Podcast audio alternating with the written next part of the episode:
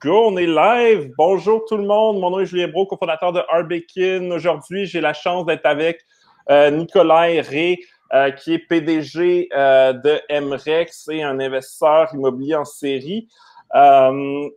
Nicolas, premièrement, je t'ai présenté en une ligne. Comment toi, tu te présentes? Donc, c'est qui Nicolas Ré, là, selon la manière que tu te présentes toi-même?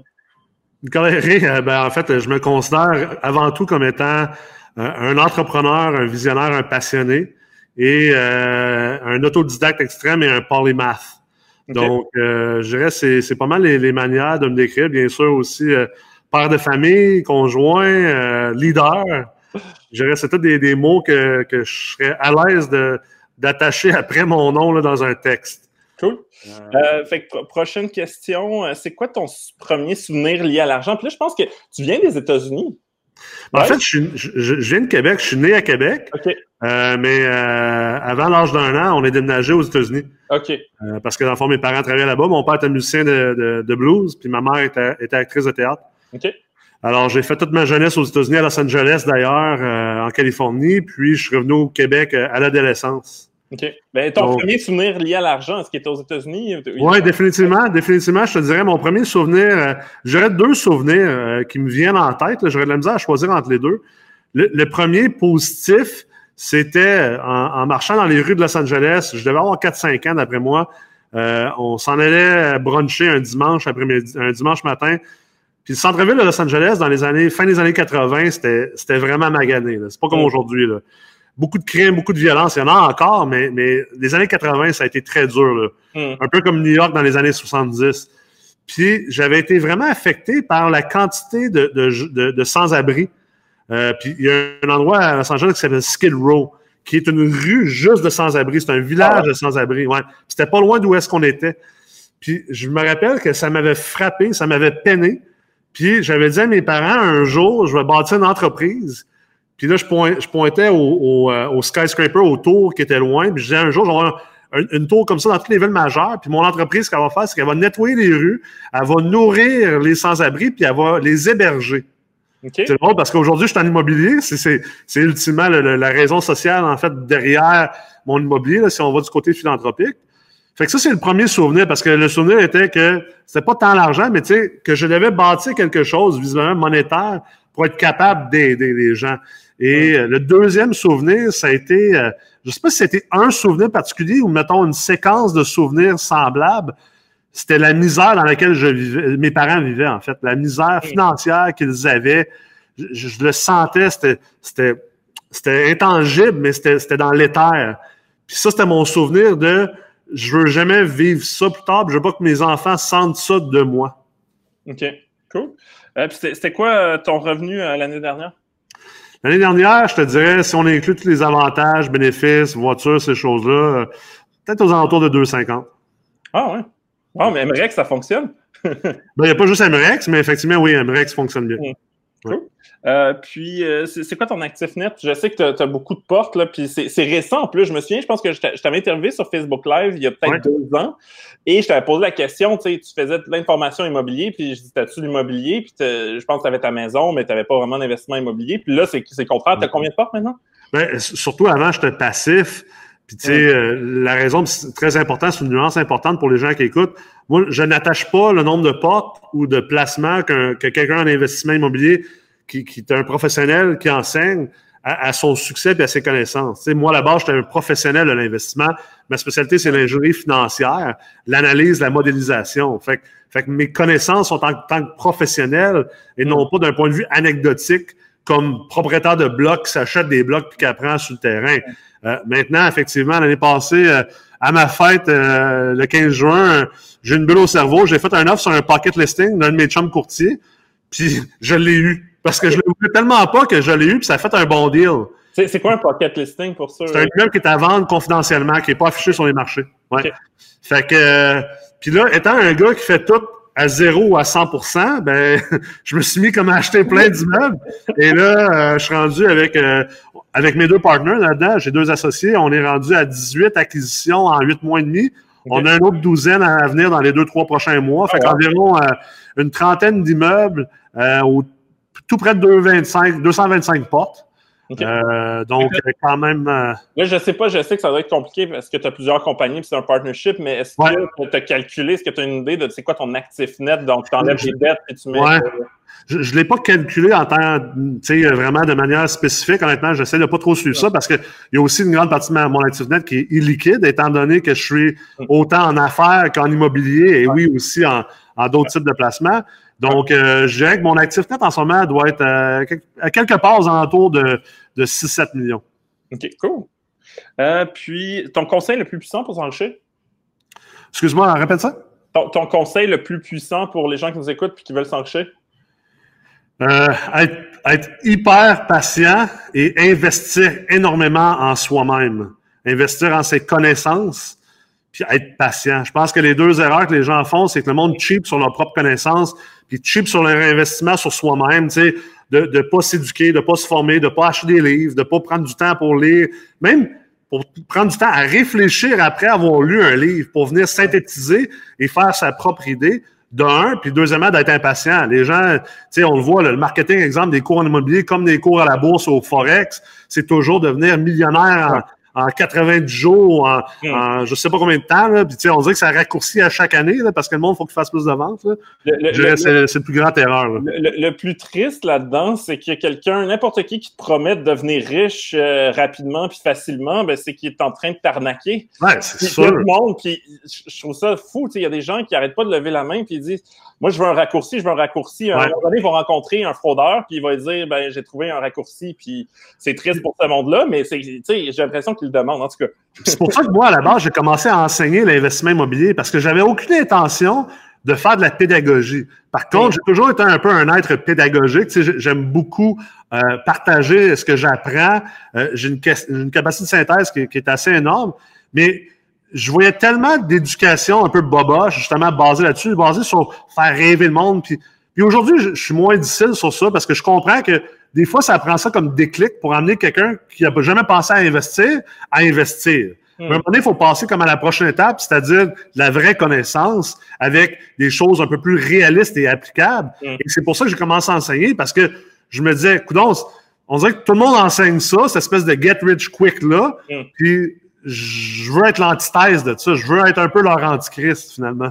Puis je vais te poser des questions justement sur l'investissement immobilier, puis s'il y a des opportunités en ce moment avec le confinement qui est en train de se déconfiner, puis les listings qui diminuent, en tout cas on en parlera. Avant, je vais te poser une question peut-être un peu innocente parce que je sais que MREX fait un collège immobilier, fait de la formation en immobilier, ça je comprends très bien c'est quoi cette business-là. Et on s'était parlé à un moment donné, puis je sais qu'il y avait une composante technologique, je pense que tu appelais ça la bourse de l'immobilier. Peux-tu me dire c'est quoi? Est-ce qu'il y a encore une composante technologique à MREX? Puis si oui, c'est quoi? Puis après ça, on ira dans l'investissement immobilier, parce que je pense que c'est ça que le monde veut l'entendre. Mais moi, je suis curieux de savoir c'est quoi la partie technologique d'MREX. Ben absolument. En fait, MREX, à la base, c'est une entreprise technologique. Tu sais, comme je disais, le collège, l'enseignement, ça n'a jamais été dans la raison d'être. C'est comme venu avec la demande puis avec la problématique dans le marché que les gens étaient mal éduqués. Mais ultimement, oui, c'est une entreprise technologique. MREX, c'est un acronyme pour Multifamily Real Estate Exchange, donc la bourse de l'immobilier multilogement en français, qui est un peu de mauvaise traduction ultimement. Mais ce que je me suis aperçu, c'est pour ça que j'ai fondé MREX, moi, à la base, j'étais à la tête d'une firme conseil en investissement immobilier, donc transactionnel, planification, modélisation, fiscalité. Et je me suis aperçu qu'il n'y avait pas un marché centralisé. Donc, le marché immobilier multilogement, c'est un peu comme le marché boursier avant l'arrivée de la Nasdaq. Tu sais, ça se transige en bonhomme, sur un coin de table et tout ça. Pas de data, pas de transparence, très opaque comme marché, très fragmenté. Et là, je me suis dit, ben, je vais bâtir une technologie qui va venir créer un marché centralisé, la MREX, et en plus, qui va donner accès à une immense base de données pour aider les investisseurs à prendre des décisions basées sur du data, basées sur de l'analytique et non pas juste basées sur de l'intuition, des anecdotes et de l'expérience. Et le endgame de ça, ultimement, c'est également d'ouvrir le marché pour permettre aux investisseurs également d'investir dans des parts d'immeubles, comme tu ferais en acquérant des parts d'une compagnie sur la bourse. Là, je sais qu'il y a des enjeux réglementaires là, pour priser de l'immobilier, mais présentement, est-ce qu'il y a une partie de ça qui est lancée? Je sais que c'est la vision là, de faire une bourse, mais présentement, c'est MREX, un produit que je peux utiliser. En fait, cet été, au mois de juillet, on lance l'application mobile entièrement pour avoir accès au marché des propriétés et pour avoir accès à toute la data, avoir un outil de calculateur, puis d'analyse, puis de modélisation directement sur ton téléphone. Donc, tout ce qui est partie propriété, marché des propriétés, va être disponible cet été. La partie sécurité, dans le fond, la titrisation, les actions, on a, je te dirais, encore pour au moins 1 an à 2 ans au Québec, puis encore 2-3 ans aux États-Unis avec la SEC là-bas. OK, parfait. Puis, ce qui m'amène à la question que tout le monde se pose, j'ai l'impression que le marché boursier, il y a moins de listings, il a ralenti, puis c'est sûr que tout ce qui est commercial, c'est un immeuble, puis tu as du détail en bas, ça vaut moins que ça valait il y a quelques mois, selon moi, mais les prix n'ont pas vraiment diminué parce que les propriétaires sont pas fous, ils vont dire « je ne vais pas le vendre à ce prix-là, on va attendre ». Est-ce qu'on est dans un marché où les prix vont diminuer? Qu'est-ce qui se passe avec le marché immobilier? Est-ce que j'ai tort de mon évaluation de dire ça n'a pas baissé, mais ça devrait baisser? En fait, la première chose qu'il faut définir, c'est quoi le marché immobilier? Parce que le marché immobilier, c'est un peu un misnomer, comme on dit en anglais. C'est très utilisé. C'est très utilisé d'ailleurs dans les médias et tout ça, puis c'est bien correct. Ça facilite la communication, mais il n'y a pas un marché immobilier. Il y a plusieurs marchés immobiliers. Le marché immobilier résidentiel, le marché, puis à travers un résidentiel, tu as les unités familiales, tu as les condos et tout ça. Tu as le marché commercial, et dans le commercial, ce qu'on a, c'est qu'on a le détail, les édifices à bureaux, l'industriel et le multirésidentiel, dans le fond, les blocs appartements. Okay. Moi, c'est ça ma spécialité, c'est les blocs appartements. Okay. Je ne traite pas des autres domaines réellement. Okay. Et ça fait en sorte que c'est difficile de parler du marché immobilier. Okay. Donc, c'est certain qu'en ce moment, le marché immobilier, exemple de détail, et de bureaux, je serais extrêmement inquiet comme propriétaire présentement dans ces classes d'actifs-là, parce qu'effectivement, c'est des classes d'actifs qui sont extrêmement touchées. Moi, je pense qu'il va y avoir d'énormes baisses de valeur dans ces deux marchés-là. L'industriel, c'est vraiment sa route, va très, très bien. Et le multilogement également tient bien la route. Et on le voit historiquement, j'ai fait une présentation là-dessus sur le web, d'ailleurs, il y a peut-être un mois. Vous pouvez le trouver sur la page YouTube d'MREX. Sur le comportement de ces 4 types de marché immobilier commercial à travers les différents crashs. Et on voit toujours que le multilogement et l'industriel ont tendance à moins baisser puis à reprendre plus rapidement. Donc, moins de fluctuations quand on regarde des ratios comme le ratio Sharpe ou le ratio Sortino. Ça fait en sorte qu'il y a quand même encore des deals à faire. Il y a toujours des deals à faire, en fait, dans le multilogement. Parce que contrairement, par exemple, à la bourse, les marchés immobiliers sont beaucoup moins efficients. La bourse, c'est pas un marché efficient non plus. Mais l'immobilier est beaucoup moins efficient. Donc, il y a des plus grands arbitrages à faire. Puis, il y a beaucoup de scalping que tu peux aller faire plus facilement qu'à exemple à la bourse. Mmh. T'investis où géographiquement? Parce que moi, à la bourse, je suis un investisseur axé sur la valeur. J'aime ça, acheter quelque chose pour vraiment pas cher. Ouais. Puis, c'est sûr que tu regardes, mettons, en région. Puis moi, je connais rien en investissement immobilier. Là. Mais tu sais, tu regardes des là, j'ai l'impression que tu payes tellement moins cher pour le cash flow dans les régions. Ouais. Si je transportais mon mindset que j'ai en bourse dans le marché immobilier, je serais comme, je cherche à Trois-Rivières, puis à La Tuque, puis dans des places comme ça. Mais peut-être aussi que, tu sais, il y a la démographie, là, c'est pas juste le cash flow, c'est s'il n'y a plus personne pour louer tes appartements, ils valent rien. Donc, c'est quoi ta pensée? Où est-ce qu'on trouve les deals en immobilier au Québec? Ben, en fait, c'est un excellent point. Moi, j'ai investi pas mal partout et même aux États-Unis. Par contre, pour répondre à ta question, tu sais, plus que tu as des cash flows ou des semblants de cash flow, parce qu'on s'entend que dans un pro forma, quand tu analyses un immeuble, c'est comme analyser une compagnie.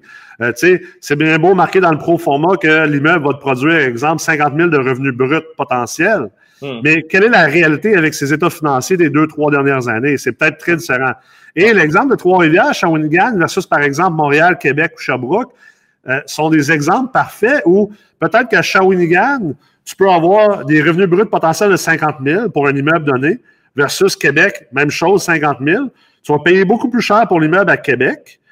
Mais celle-là, Shawinigan, d'un, le taux d'occupation, le taux de vacances est plus élevé. Exemple, il va être à 8 à 10 % versus un 2-3 % à Québec.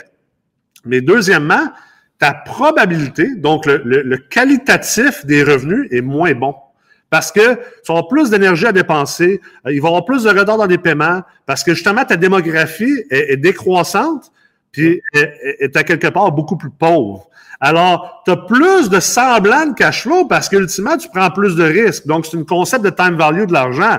Si tu prends plus de risques, tes cash flows futurs sont beaucoup plus risqués, puis que c'est moins probable que tu vas les chercher, ben tu vas demander plus de cash flow upfront pour compenser ce risque-là. Donc, c'est pour ça que ça a l'air moins cher, mais il faut faire attention. Le value investing ne dit pas qu'on achète les choses moins chères. Il dit qu'on veut acheter en bas de la valeur intrinsèque. Il y a une marge entre la valeur intrinsèque et la juste valeur marchande à laquelle ça se trade. Et on peut trouver des affaires, tu sais, pas cher veut pas dire que tu fais du value investing. C'est là que beaucoup d'investisseurs immobiliers font l'erreur. Ils vont dire, ils pensent faire du value investing, ils vont acheter des affaires pas chères, mais c'est parce qu'ils vont acheter des affaires pas chères qui valent pas cher, tu sais, puis qui prendront pas de valeur non plus. Mmh. Puis présentement, pour revenir sur la situation un peu obscure, est-ce qu'il y a des deals dans le marché ou c'est la même chose qu'il y a 6 mois? Ben comme je le disais tantôt, il y a toujours des deals dans le marché. Étant donné que le marché est très illiquide et très inefficient, ultimement, tu crées ton deal. Parce que contrairement à la bourse, quand tu achètes des actions boursières, tu es un peu, on va dire, victime du marché. T'sais, oui, il y a des fondamentaux, puis il y a de l'analyse technique et tout ça, mais ça reste que c'est pas toi qui l'opère, l'entreprise que tu achètes les titres. Là. Versus l'immobilier, tu opères l'entreprise. Tu achètes la bâtisse, l'actif, le placement, puis c'est toi le PDG. Tu te mets dans le rôle de PDG. Fait que c'est sûr qu'il y a un certain contrôle. C'est pas un passif. C'est vraiment plus un investissement actif. Mm. À moins d'être un investisseur passif derrière un promoteur immobilier beaucoup plus actif. Là. Donc, il y a un certain contrôle qui fait que oui, il y a beaucoup de deals. Il y a toujours des deals. Même dans les pics de marché, il y a un paquet de deals à faire. Parce que aussi, tu comprendras que si le marché est très cher, ben, pour chaque dollar que je suis capable, par exemple, d'augmenter mes loyers puis mes revenus, ben, il y a un multiplicateur qui est finalement plus élevé. Donc, je suis gagnant dans ma création de valeur forcée au niveau de la valeur intrinsèque quand j'ai acheté, la valeur marchande que j'ai achetée versus la vraie valeur intrinsèque de cet actif-là puis ce qu'elle peut produire comme revenu. Maintenant, est-ce qu'il y a des deals qui sont arrivés directement du COVID d'un point de vue causal? Pas encore, parce que, étant donné que le marché est illiquide, le marché est toujours un peu il y a toujours un moment entre quand ça se communique dans le marché versus quand c'est arrivé. Moi, je pense que environ dans les 12 à 18 prochains mois, on va commencer à voir justement des propriétaires multilogements qui vont avoir de la difficulté. Et là, on va commencer à avoir des deals reliés au COVID. Mais personnellement, aujourd'hui, les seuls deals qu'on voit reliés au COVID, c'est parce qu'il y a du monde qui ont peur, des acheteurs qui ont peur. Donc, laisse aller une transaction, ce qui n'est pas nécessairement une mauvaise idée dans certains des cas. Ils veulent protéger leur cash flow, ils veulent protéger leur liquidité. C'est correct, ils ne veulent pas trop avoir un ratio pré-valeur qui est élevé dans leur portefeuille. Mais ça ouvre la porte à du monde qui ont, exemple, dans mon cas, moi, en ce moment, je suis très liquide, beaucoup de capital. J'ai un problème même d'allocation de capital. Donc, je suis capable de ramasser des deals que peut-être j'aurais pas eu. Parce que d'autres acheteurs sont devenus peureux parce qu'ils ne sont pas aussi bien capitalisés que moi.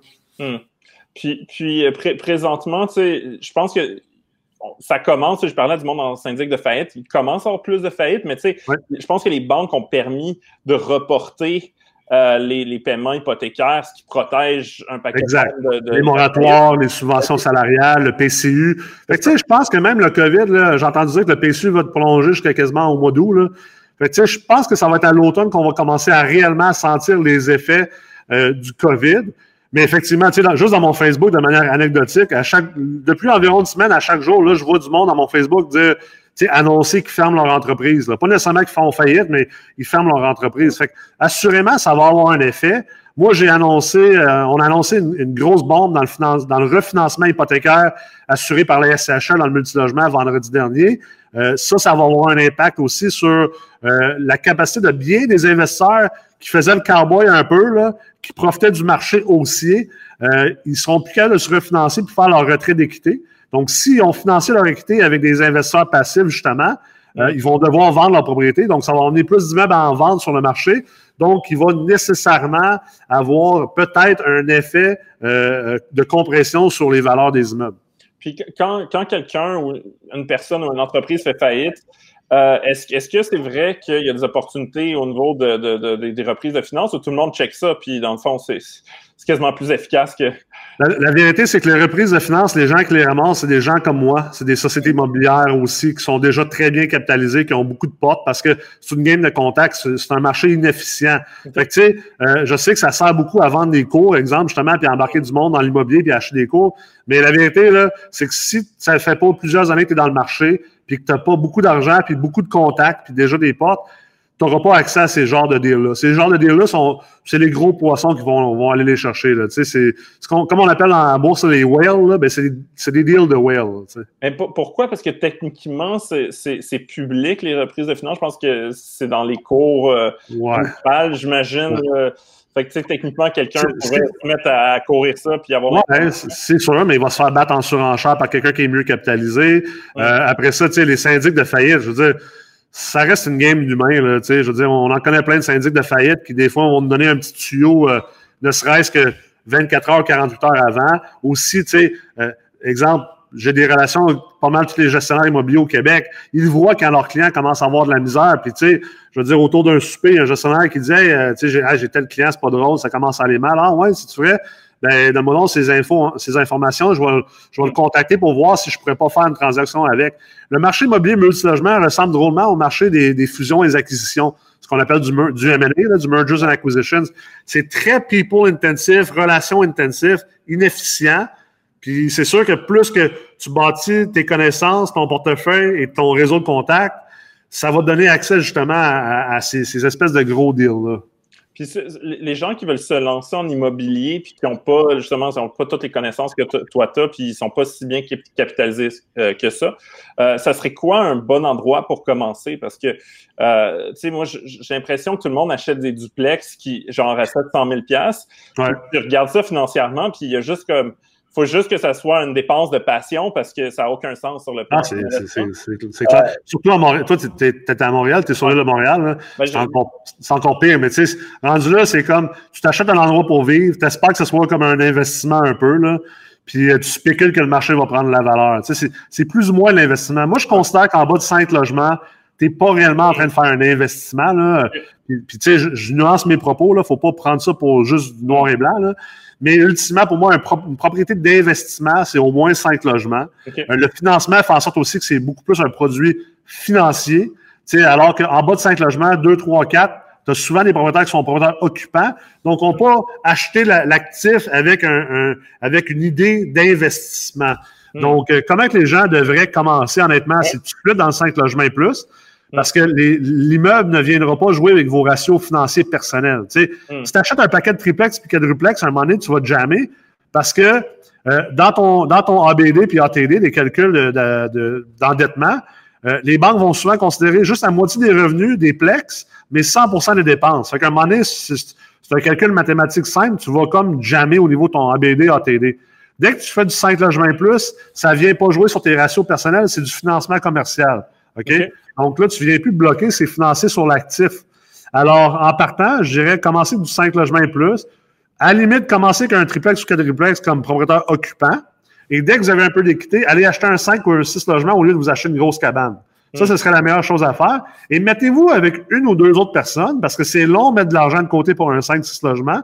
Donc, ça va aller 2-3 fois plus vite. Et vous allez partager le risque également, parce que là, votre argent va être dans juste un actif, juste un titre. Alors, tu sais, la diversification, c'est pas important que tu maîtrises ton domaine. Mais malheureusement, à ton premier achat, c'est très peu probable que tu maîtrises le domaine. C'est intéressant parce que, tu sais, je suis dans plusieurs groupes immobiliers juste parce que je regarde ce qui se passe. Ouais. Puis tout le monde parle de faire des deals à plusieurs. Puis pour avoir été en affaires depuis quelques années, tu sais, je sais que c'est compliqué de se trouver un bon partenaire.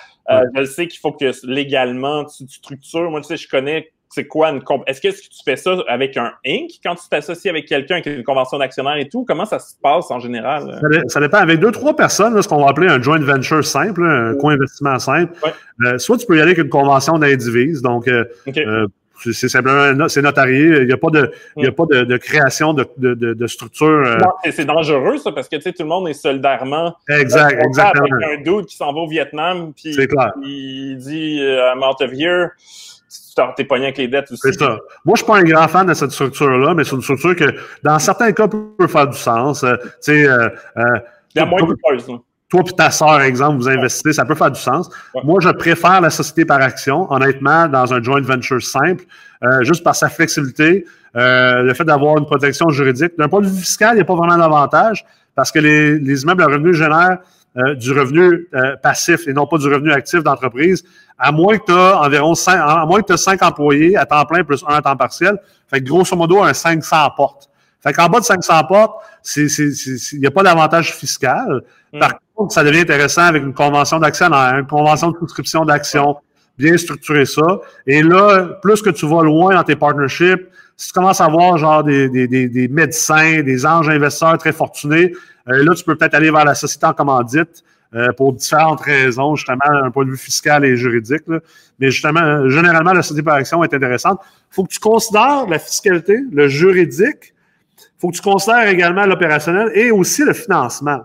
Il y a quelque chose d'intéressant dans le financement, par exemple, avec Desjardins. C'est assez simple d'aller chercher une marge de crédit avec Desjardins lorsque tu crées une société par action qui n'a pas de bilan, qui n'a pas d'historique.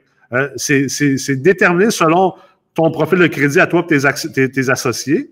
Mais c'est assez facile d'aller chercher, je te dirais, un 50 à 100 000 avec Desjardins puis un 15 à 25 avec Scotia comme marge de crédit.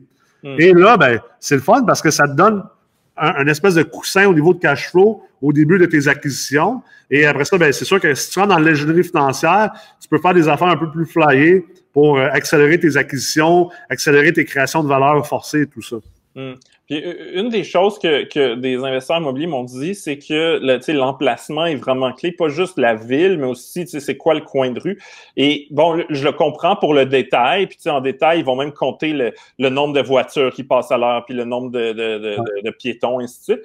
Pour du résidentiel, comment, c'est-tu genre, y a-tu un parc en face, comme tu sais, j'arrive pas vraiment à comprendre. Je sais que c'est important, puis les gens veulent, tu sais, mettons, moi, j'aime ça, habiter proche d'où je travaille, avoir une épicerie. Mais comment, y a-tu des règles de base en disant, OK, ben un parc en face, ça augmente la valeur de l'immeuble, une épicerie. Comment ça fonctionne pour savoir c'est quoi un bon emplacement pour un immeuble résidentiel?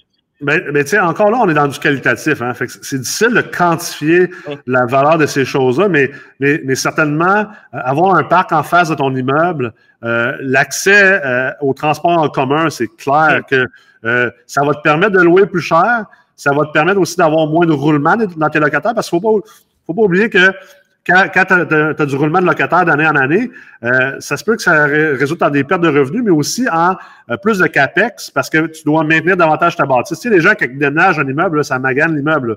Ça magane les espaces communs, ça peut maganer le logement également. Donc, c'est pas quelque chose que tu veux. Alors, oui, l'aspect qualitatif, ce qu'on appelle location. Je dirais que c'est surtout important parce que ça va venir aider à protéger la valeur de l'actif. La valeur intrinsèque va être un peu plus élevée. Peut-être ton actif va être plus facile à revendre si un jour tu dois faire une disposition, donc techniquement un peu plus liquide. D'un point de vue vraiment quantitatif, dans le multilogement, il n'y a pas vraiment eu encore, en tout cas moi j'en ai pas vu, d'études ou de data qui permet de quantifier ces choses-là.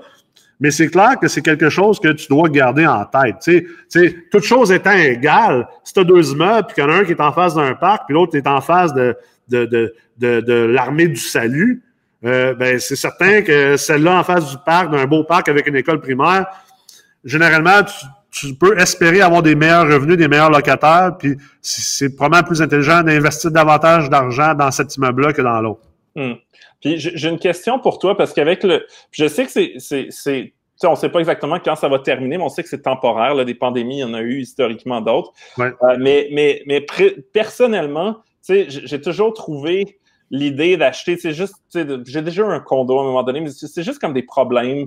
Puis c'est quoi l'avantage? Puis avec les frais de condo, il n'y a pas de rendement là-dessus. Fait que, présentement, moi, je loue dans un bloc appartement. J'étais en haut, c'était lié avec un tunnel avec mon bureau, là, au métro Longueuil. Puis j'avais une piscine parce que là, ils l'ont fermée. Puis de toute façon, moi, j'étais quelqu'un qui passait très peu de temps chez moi. Tout a changé là, depuis le mois. C'est ça la vie du startup. Tu manges des ramen, puis tu quittes jamais le bureau. Ouais, non, mais c'est ça. Mais je passais pas beaucoup de temps dans mon appartement. appartement.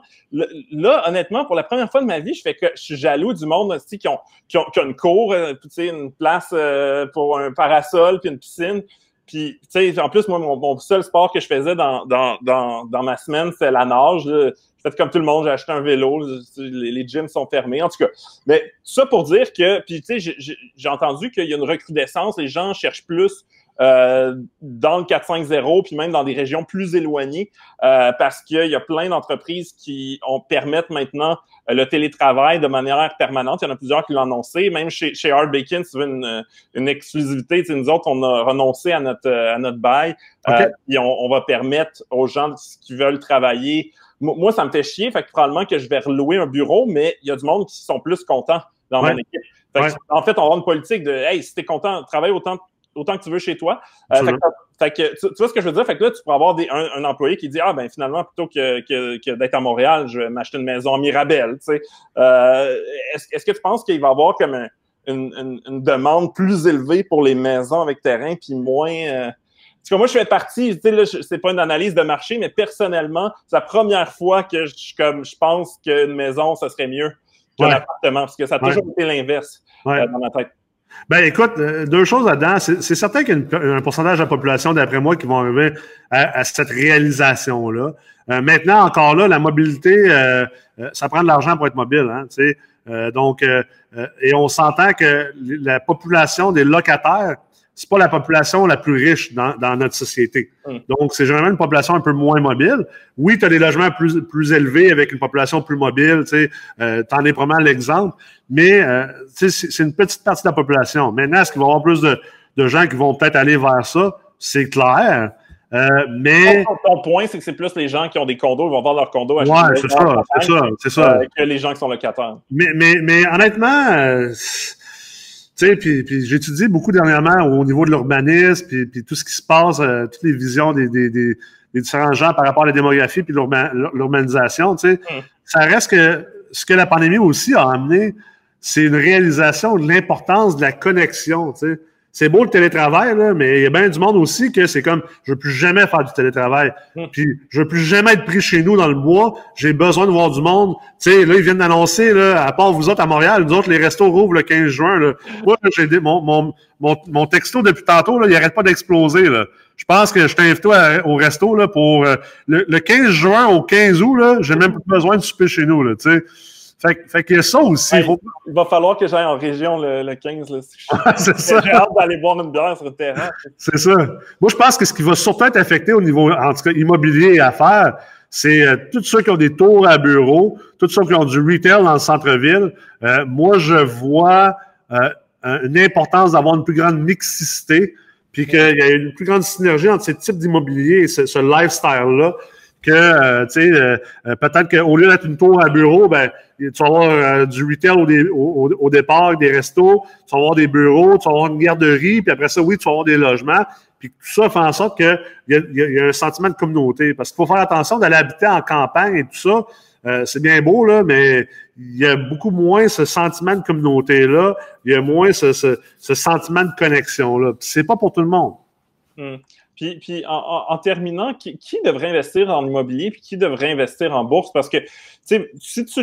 Puis là, il y a le beau-frère qui va dire « Ah, l'immobilier, tu fais 4 fois plus d'argent », mais tu connais assez pour savoir que, tu sais, tous les types d'investissements quand tu ajustes pour le risque reviennent à peu près au même. Puis, tu sais, le monde ne calcule pas non plus tout le travail qu'ils mettent dans leur immobilier direct, puis le risque qu'ils prennent parce qu'ils sont tout le monde est leveragé quand tu investis dans l'immobilier. Personnellement, comme, tu sais, je suis même pas capable d'installer mes rideaux comme il faut. Non plus. J'ai l'impression que l'immobilier n'est pas la place où... Ben, je t'avoue, je n'ai même pas de marteau, moi. Le coffre à outils chez nous, il appartient à ma blonde. Hey, j'ai un marteau. Le coffre à outils appartient à ma blonde. Puis ma blonde, c'est pas une fille manuelle non plus. Là. Mais qui... Je pense qu'il y a deux réponses à ça. Ouais. La première réponse, c'est les deux. Tout le monde devrait investir dans les deux. Je veux dire, tu devrais investir point final, puis tu devrais diversifier tes investissements. L'immobilier, tu sais, si on regarde le rendement au risque, c'est certain que l'immobilier a, pour les gens qui connaissent un peu plus ces genres de ratios financiers-là, le ratio Sortino puis le ratio Sharpe, donc le rendement au risque, est très bon dans l'immobilier. Tu sais, versus, exemple, les actions boursières. L'immobilier multilogement, spécifiquement, vient s'installer entre un profil de rendement à risque qui est entre les obligations, les bons du Trésor, tout ça, et les bons corporatifs BBB. Donc, tu sais, dans tes placements, tu devrais avoir un peu de tout, selon moi. Tu vas avoir l'immobilier, de la bourse, et puis là, je pense qu'on peut perdre du monde, là, mais quand tu calcules ton ratio Sharpe, tu calcules-tu la partie levier? Parce que le levier vient augmenter ton risque. Tu sais, si tu achètes un bloc cash, c'est très peu risqué. Ça, je suis d'accord avec toi. Mais par contre, quand tu prends une finance, tu as 20 de cash dans 50 ben là... C'est pas tout à fait vrai, ça, par exemple. Hein? Faut comprendre qu'une relation en U inversée avec... Il y a une relation en U avec le risque et le rendement, et surtout le levier. Si tu investis si tu achètes un immeuble d'$1 million avec juste du cash, en fait, t'es très risqué parce que tu as tout ton argent dedans et tu as tout à perdre. Si tu es leveragé... de manière, on va dire, intelligente, techniquement, tu prends moins de risques parce que tu mets moins de cash dedans. Puis là, tu peux aller diversifier en mettant ce cash-là, coup d'opportunité, dans d'autres types de placements pour comme te dérisquer. Donc, il y a ça aussi à comprendre. Et mais tout ça pour dire que, si je reviens à la question initiale, ça devrait pas être une question de l'immobilier ou la bourse. Ça devrait être les deux. Sauf selon tes compétences. Moi, je maîtrise le domaine de l'immobilier. Fait que c'est beaucoup plus intelligent pour moi d'investir en immobilier et en affaires, parce que c'est mes deux domaines, qu'en bourse. J'adore la bourse, je suis bien éduqué en bourse, mais je suis capable de faire des meilleurs rendements puis mieux les contrôler dans l'immobilier puis le monde des affaires. Donc, c'est vers là que je vais. Si toi, tu comprends encore mieux la bourse ou ça va plus avec ton profil puis que tu aimes plus ça, ben vas-y vers la bourse. Tu sais, ultimement, c'est ta vie, tes investissements. Mais je pense que tu devrais avoir un peu de tout dans tout ça, au moins pour y goûter et pour le savoir. Tu sais. Non, je pense que tu as raison. C'est la même chose en bourse. Pas parce que tu sais, la bourse, c'est large. C'est-à-dire qu'il y a du monde. Oui. La biotechnologie, j'ai aucune idée. Je sais que c'est pas. Oui, tu peux être dans du small cap, tu peux être dans du blue chip, tu peux être dans les options. Il y a un paquet d'affaires que tu peux faire. Là. Effectivement, la règle veut que si tu investis dans quelque chose que tu connais pas, tu vas probablement perdre ton argent. C'est ça. Donc, je pense que ça ne fait pas d'exception, que ce soit l'immobilier ou d'autres. Absolument. Il faut faire attention à la croyance populaire que l'immobilier, c'est beaucoup de travail, puis qu'il faut être manuel, puis que c'est des changements de bol de toilette le samedi matin. Là. Moi, là, écoute, je sais même pas ce qui se passe avec mes immeubles. Puis c'est là que le partenariat ou déléguer à un gestionnaire peut être intéressant. Moi, j'ai un partenaire qui est opérationnel, donc qui gère les optimisations des immeubles, le redéveloppement, la construction et tout ça. Moi, je fais du oversight, je fais de la planif. Et puis, on a un gestionnaire qui gère le day-to-day des locataires puis des immeubles. Fait que, tu sais, moi, les immeubles que j'ai achetés, je les ai même pas vus encore à part sur Google Maps, là. Ah ouais? Oh, ben oui, c'est clair. J'ai jamais changé de bol de toilette. Je sais même pas comment changer un bol de toilette. Non, ça a du sens. Écoute, Warren Buffett, il disait que ça sert à rien de parler au management. Il dit, tu lis le rapport annuel, puis l'information est là. Parce qu'en plus, sur le plan émotionnel, des fois, oh my God, c'est tellement beau. Puis on est des humains, là, puis après ça, on commence à tomber en amour. Tandis que si tu regardes juste les chiffres, c'est pas fou. Je vais te raconter une histoire drôle, là, puis vraiment rapidement. C'est un moment donné, je visitais dans le temps que j'étais à la tête de ma firme d'investissement. On visite un immeuble avec un investisseur immobilier. Je pense que c'est un 32 logements à Québec, à Charlesbourg. Puis écoute, les chiffres étaient extraordinaires. Vraiment un beau deal. Puis le deal a foiré à la dernière seconde parce que lors de la visite des lieux, il est rentré dans les logements puis s'est aperçu que les cuisines étaient petites. OK. Fait que là, il dit « Ah, on mène trop petites les cuisines. Je pourrais jamais habiter ici, moi. » Puis il a laissé tomber le deal. Le profit, le rendement qui venait avec le deal, c'était tout qu'un deal. Là. Il y avait une ligne en arrière, il y avait une file d'attente en arrière pour l'acheter, là, parce que monsieur n'aimait pas les cuisines. Puis d'ailleurs, c'est de l'investissement qu'on fait. Là. C'est pas toi qui s'en va habiter dans le logement, puis c'est pas à toi d'aimer les cuisines. Là. Ouais, cool. Ben écoute, merci beaucoup, Nicolas. Super apprécié d'avoir pris le temps de m'éduquer sur l'immobilier. Fait que sur ça, bonne soirée, puis à plus. Ça me fait plaisir, merci. Merci.